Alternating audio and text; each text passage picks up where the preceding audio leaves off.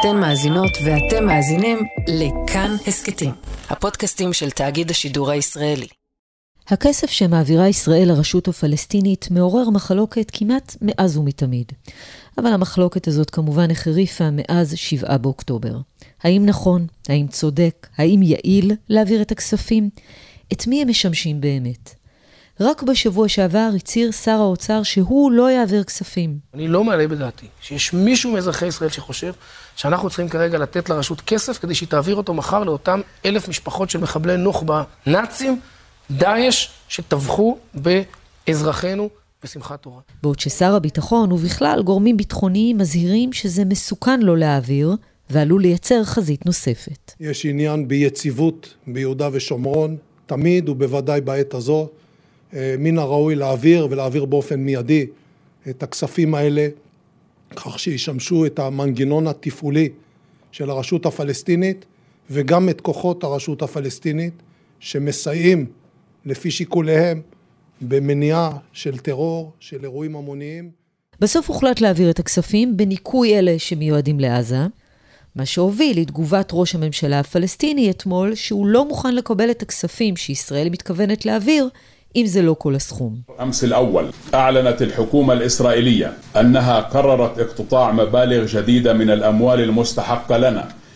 עוד משהו שאמר, הבהיר שהברוך בעניין גדול עוד יותר. הוא אמר שמקווה ללחץ בינלאומי, ואכן יש פה חזית דיפלומטית, כולל מול גדולת התומכות והמסייעות, ארצות הברית. אז מה עושים?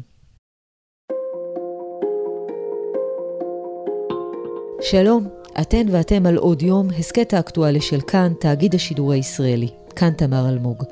והפרק הזה הוא על כסף, אבל לא סתם כסף, הכסף שישראל מעבירה לרשות הפלסטינית. מה מקור הכספים האלו? באיזה סכומים מדובר? הכסף מגיע לעזה? לחמאס? מה ההשלכות הביטחוניות? כי יש. על כל השאלות האלה, ועוד כמה, נענה בעזרת יצחק גל, מומחה לכלכלת המזרח התיכון, ממכון מתווים למדיניות חוץ אזורית.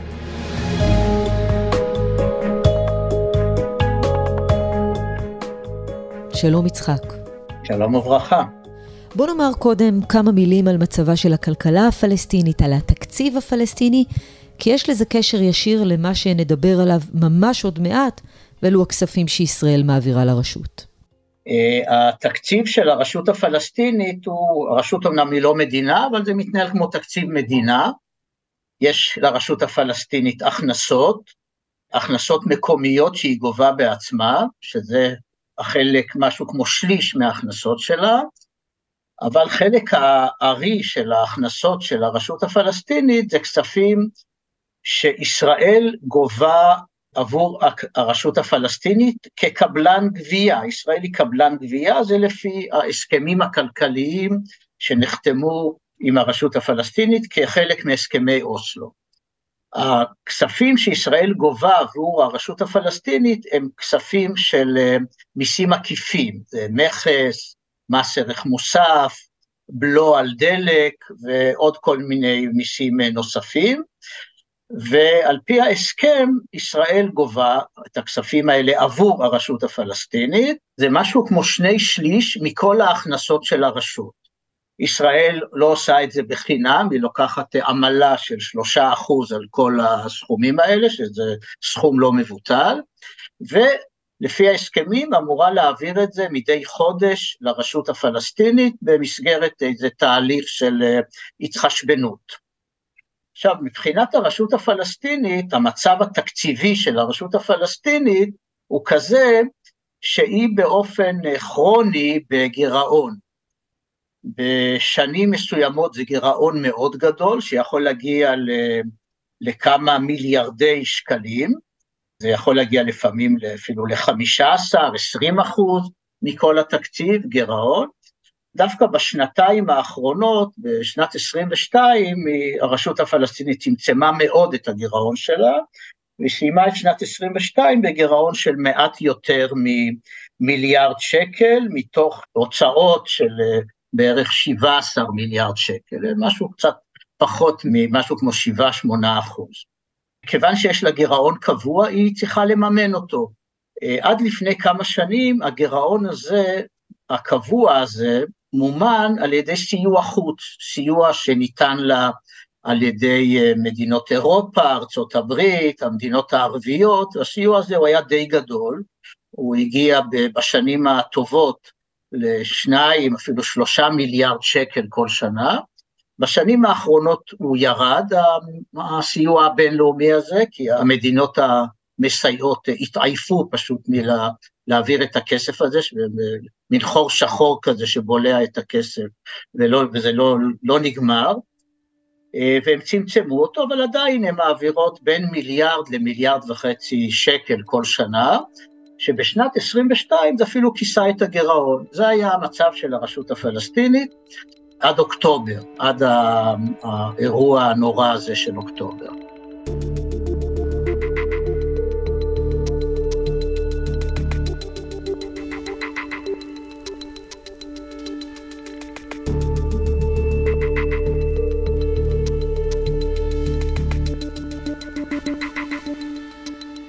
אז דיברת על זה שישראל למעשה משמשת גובת המיסים של הרשות הפלסטינית, כי שני שליש מההכנסות שלה מגיעות דרך ישראל.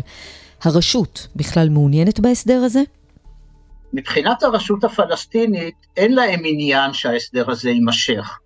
כשנחתם ההסכם באמצע שנות התשעים, הרשות הפלסטינית עוד לא הייתה מאורגנת, ולכן לא היה לה יכולת אה, אדמיניסטרטיבית לטפל בגביית המיסים האלה כמו שצריך.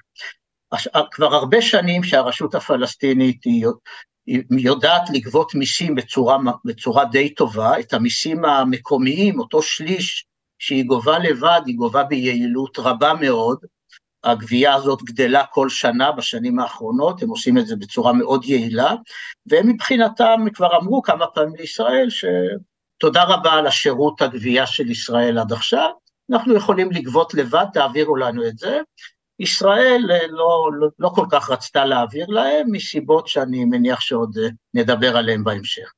אז הרשות אומרת תודה, אבל לא תודה, אז מה האינטרס של ישראל להמשיך לעשות את זה? Uh, האינטרס הישראלי הוא לשמור את זה כמנוף כוח, לפי הבנתי. זאת אומרת, אין פה איזה אינטרס אחר. לא. יש פה גם דמי גבייה מכובדים, שלושה אחוז, זה יכול להגיע גם ל-30, 50 מיליון שקל בשנה, אבל לא מניח שבשביל זה עושים את זה. עושים את זה בשביל לשמור את זה כמנוף כוח, מנוף כוח שמשמש לכמה דברים. בהיבט הכלכלי, הוא מאפשר לישראל לקזז אה, כל מיני תשלומים שהרשות הפלסטינית חייבת לה. אז ישראל מקזזת לפעמים באופן חד צדדי, לפעמים בהסכם עם הרשות הפלסטינית, כל מיני חובות של אה, אספקת חשמל, מים, כל מיני דברים כאלה, ובנוסף ישראל אה, אה, משתמשת בדבר הזה כמנוף לקיזוזים בעלי אופי שהוא יותר פוליטי, למשל קיזוז של כספים, יש חוק ישראלי שאומר שכספים שהרשות מעבירה למשפחות, למשפחות של מחבלים וכל מיני דברים כאלה, ישראל מקזזת את זה. אז אם ישראל לא הייתה שולטת, היא לא הייתה יכולה לקזז. בשנים האחרונות ישראל מקזזת סכומים אה, לא מעטים, אה, משהו כמו 50 אה, מיליון שקל כל חודש בגין הסעיף הזה. בוא נלך מעבר לכותרת. מה זה אומר תשלום לאסירים ביטחוניים, לטרוריסטים ולמשפחות מחבלים? זה חלק מהתקציב הפלסטיני. מבחינתם הם, התשלום למשפחות של האסירים הוא בעצם בתוך, אה, הוא חלק מתקציב הרווחה של הרשות הפלסטינית, וכמו שהם משלמים, יש להם סעיפים של תשלום לנכים, למשפחות, אה, כל מיני זכאי אה, רווחה אחרים, אז יש להם קטגוריה של זכאי רווחה, שזה משפחות האסירים, והם מקבלים כסף מהתקציב של הרשות הפלסטינית. הסכומים שהם מקבלים הם יותר גבוהים ממה שמקבלים זכאי רווחה אחרים, אה, וזה הולך דרך, דרך הסעיף הזה. בעבר זה היה סעיף גלוי בתקציב, עכשיו בגלל שיש על זה כל מיני, בגלל הסנקציות הישראליות, וגם הייתה תקופה תחת ממשל טראמפ שהיו גם סנקציות אמריקאיות, היה להם לא נוח, אז הם קצת הסתירו את הסעיפים האלה, אבל באופן מעשי זה יושב בתוך תקציב הרווחה, וזה משולם למשפחות כמו, כמו לכל זכאי רווחה אחרים. זה לגבי המשפחות של, ה, של הטרוריסטים ש, שלא איתנו יותר, ויש להם סעיף אחר של האסירים. האסירים מבחינתם הם, הם מקבלים שכר, יש להם מין סעיף כזה שהוא הוא כמו תשלום שכר, או כמו תשלום פנסיה כזה, שהם מקבלים, זה גם כן סעיף בתוך התקציב, הוא מוסתר אמנם, אם תחפשי אותו בתוך הסעיפים הגלויים של התקציב, לא תראי אותו, אבל הוא מוחבא בתוך סעיפים אחרים, והוא תשלום כמו משכורת או כמו פנסיה כזה לכל, לכל דבר, בסכום די מכובד. וזה כולל אסירי חמאס? אני לא יודע להגיד לך את זה בוודאות, ההערכה שלי שזה כולל את, את, את האסירים של חמאס, אחרת היינו רואים קול זעקה למה, למה, למה מפלים ולמה... היינו שומעים על זה, כיוון שלא שומעים קול זעקה, אז אני נוטה להעריך שגם האסיר, גם המחבלים של חמאס מקבלים את הדבר. אז הטענה של סמוטריץ', שזה כסף שיגיע למשפחות מחבלי הנוח'בה, זאת טענה נכונה? אה, נראה לי שכן, נראה לי שהם, ש, שהם בתוך אותה קטגוריה של אה, מי שהם מי שמת אז המשפחה שלו תקבל, ומי שאסור בישראל אז הוא יקבל את זה. אה, זה כנראה טענה נכונה, אבל אה, איך אומרים, אבל התשובה לטענה הזאת, עליה אני אה, חושב, ש, אני חושב שהיא לא נכונה ואפילו מניפולטיבית. כי אם ישראל רוצה שלא יעבור כסף, לאסירים, או לא יעבור כסף לחמאס באופן זה, היא פשוט צריכה לסגור את השיבר של, ה, של, ה, של הצינור. יוש, ישראל יושבת על השיבר של הצינור. אם ישראל לא רוצה שיעבור כסף לחמאס, היא צריכה פשוט לסגור את השיבר, להגיד אין יותר העברת כספים לעזה. אם ישראל אומרת את זה ומבצעת את זה, אין יותר העברת כספים לעזה. ואז האלה שעשו את, את שבעה באוקטובר, ואלה ש, ש, שרצחו קודם, ומה שעוד יותר חשוב, אלה שהיום שולטים בחמאס. אנחנו, זאת אומרת, ההתעסקות הזאת באסירים, ולא בהתעסקות באלה שרוצחים אותנו היום, היא מוזרה. זאת אומרת, אם רוצים באמת להתמודד עם, ה, עם, עם המימון של החמאס, בבקשה, לעצור את הברץ של המשכורות של יחיא סנואר ושל ראש הלשכה שלו ושל הצבא שלו, בבקשה, ישראל יושבת על הברז, בבקשה לעצור את זה, כי זה, זה עולה לנו בדם.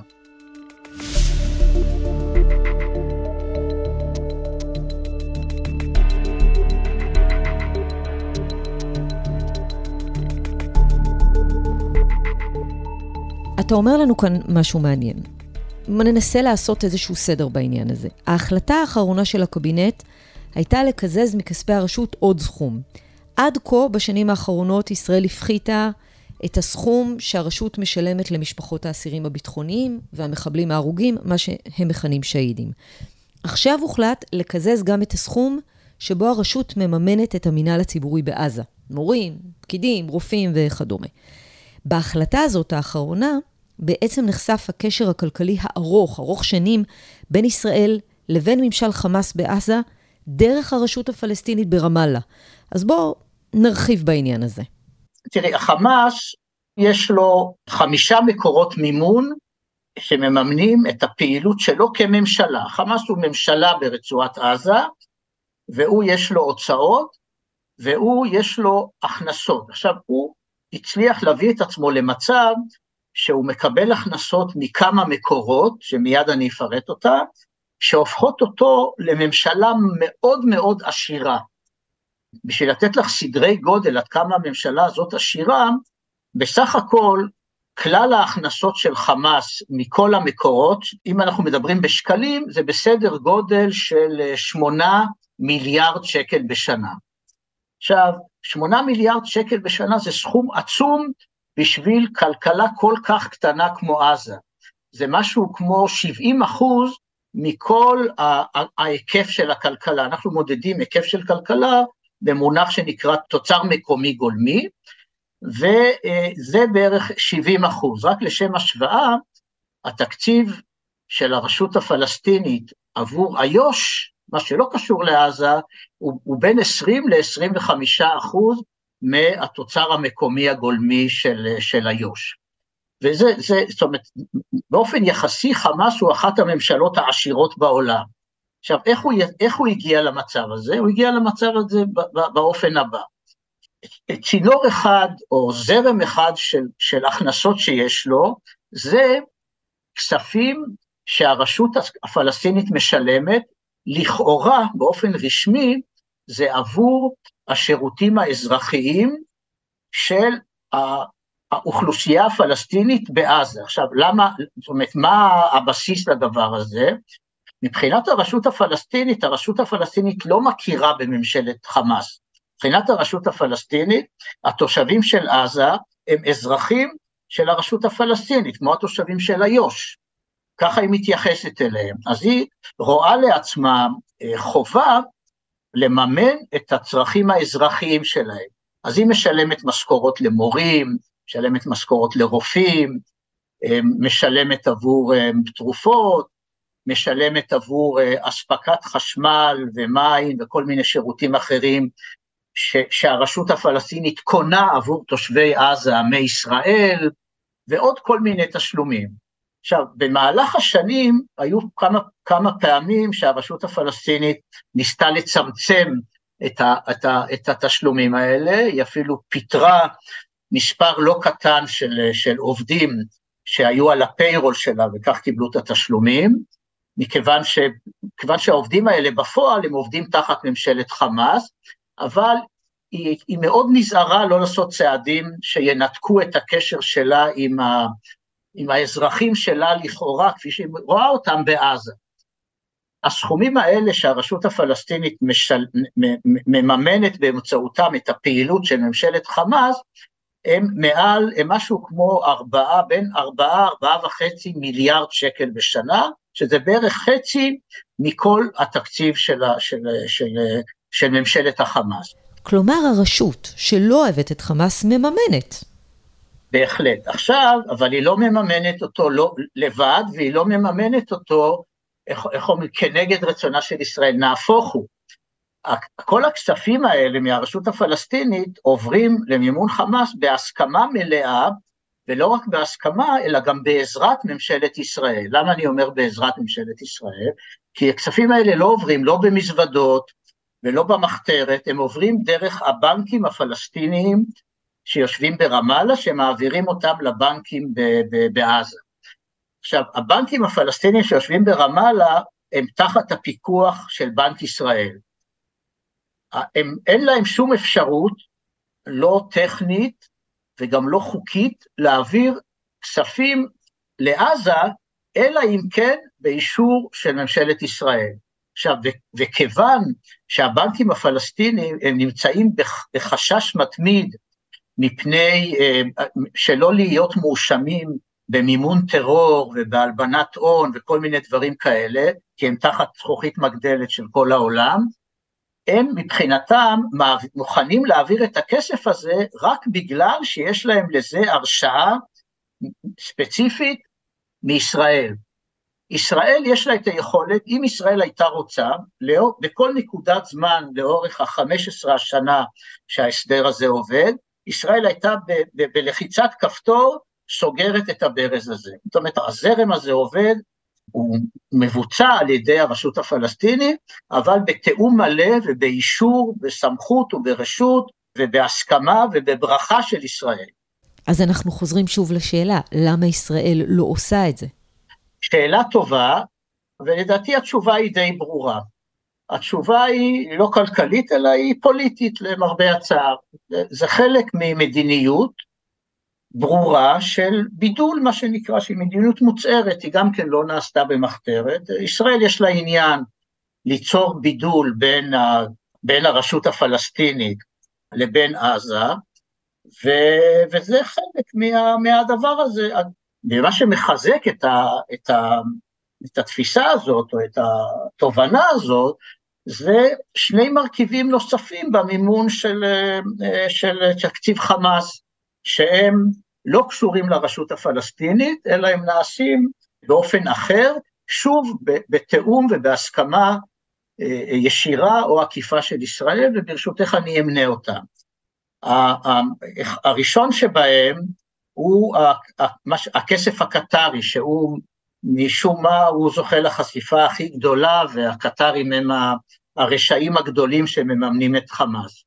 אז הכסף הקטרי, שכמו שכולנו זוכרים, עד לפני כמה שנים הוא עבר במזוודות מזומנים, הכסף הזה, הוא לא עבר דרך הרשות הפלסטינית, הוא עבר בהסדר בין קטאר לבין ממשלת ישראל, במטרה, באותה מטרה כמו שישראל מאפשרת להעביר את הכסף של דרך הרשות הפלסטינית, הכסף של הרשות הפלסטינית, בשביל להחזיק את ה... בעצם אין, אין איזשהו מסבר אחר, להחזיק את ממשלת החמאס.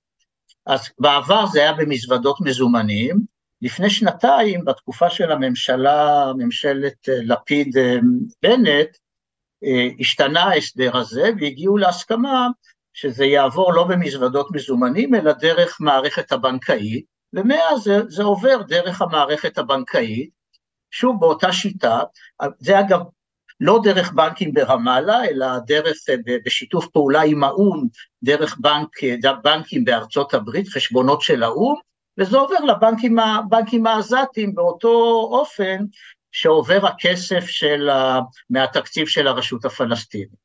כלומר, למרות הניסיון של הממשלה הנוכחית לטעון שיש הבדל, הכסף אותו כסף, המקור אותו מקור, היעד אותו יעד, רק הדרך שונה.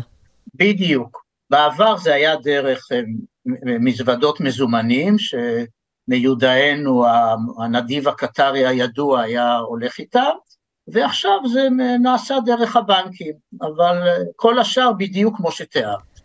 אז כשראש הממשלה הפלסטיני דיבר על כך שעזה היא חלק בלתי נפרד, אנחנו רק עכשיו בפעם הראשונה קיזזנו את הסכומים שמיועדים לשם. מבחינת הרשות הפלסטינית זה חלק מהקיום של, ה, של, של התפיסה הזאת שעזה היא חלק מהרשות הפלסטינית. מבחינת ישראל היעד של זה הוא יעד של לשמור את החמאס כממשלה לעומתית מול הרשות הפלסטינית. ואם ישראל, אם הממשלה שלנו באמת רוצה עכשיו למוטט את שלטון חמאס ולהפסיק את המימון שלו, היא יכולה לעשות את זה בהחלטה של רגע. פשוט לסגור את השיבר של הכסף שהולך לחמאס, הכסף שהולך מהרשות הפלסטינית, הכסף הקטרי, כולם בשליטה ישראלית, וישראל יכולה לעצור אותם. אז לא יהיה לא לנוח'בה ולא לשאר האסירים, וגם לא, וגם לא ליחיא סינואר ולצבא שלו.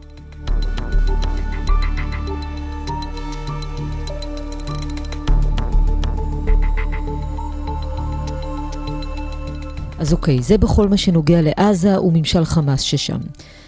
מה לגבי הרשות הפלסטינית ברמאללה? כתבתנו המדינית גילי כהן דיווחה בחדשות הערב בכאן 11 שבכירים במערכת מודאגים מאוד מההתעקשות של סמוטריץ' לעצור את העברת כספי המיסים. גורם מדיני אומר לנו הערב, יש להקפאה הזו יכולות להיות השלכות מרחיקות לכת כי זה עלול להסלים את השטח שכרגע האגדה במילא נמצאת בנקודת רתיחה ויש אינטרס ישראלי שלא להגביר את הלהבות עוד יותר. הוא גם מזכיר שרק לפני מספר חודשים הקבינט, חרף עמדתו של סמוטריץ', קיבל החלטה לחזק את הרשות הפלסטינית. גם אז זה היה בלחץ אמריקני, אפילו נתניהו התגאה במהלכים הללו, איך בניגוד לדעת חברי הקבינט שלו, זה מה שבסופו של דבר ישראל מחליטה, וכל זה קורה כשברקע לחצים מאוד כבדים של הממשל האמריקני, גם בסוגיה הזו הם דורשים מישראל שלא לפגוע בהעברת הכספים ברשות, ובאופן כללי מודאגים מאוד מהמצב בשטח. נזכיר... הטענה המרכזית, שצריך לומר שהיא לא צצה יש מאין, היא שקיזוזים וקיצוצים והקפאות עלולים לדרדר את המצב הביטחוני, לערער את המצב במנגנוני הביטחון ברשות, וכתוצאה מכך הערעור הזה עלול לפגוע בישראל. בואי נגיד ככה, פה זו שאלה של מינון. במינון הנוכחי שמקזזים מהרשות הפלסטינית משהו כמו 50 מיליון שקל בחודש, זה מקשה עליה, אבל זה לא ממוטט אותה. אם, אם מחר הקיזוז, אם מעלים את הקיזוז הזה באופן סמלי, אין לי מושג כמה הממשלה החליטה לקזז, נדע את זה בטח תוך זמן קצר.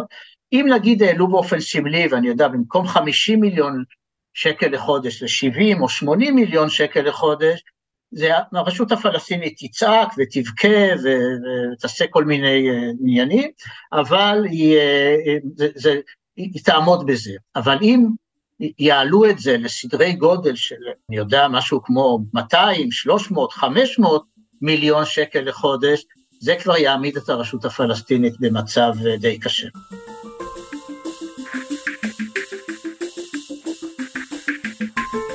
יצחק גל, תודה רבה. תודה לך. האזנתם והאזנתם לאודיום, העורך דניאל אופיר, עיצוב קול ומיקס אלעד זוהר, בצוות האורחים יותם רוזנבלד.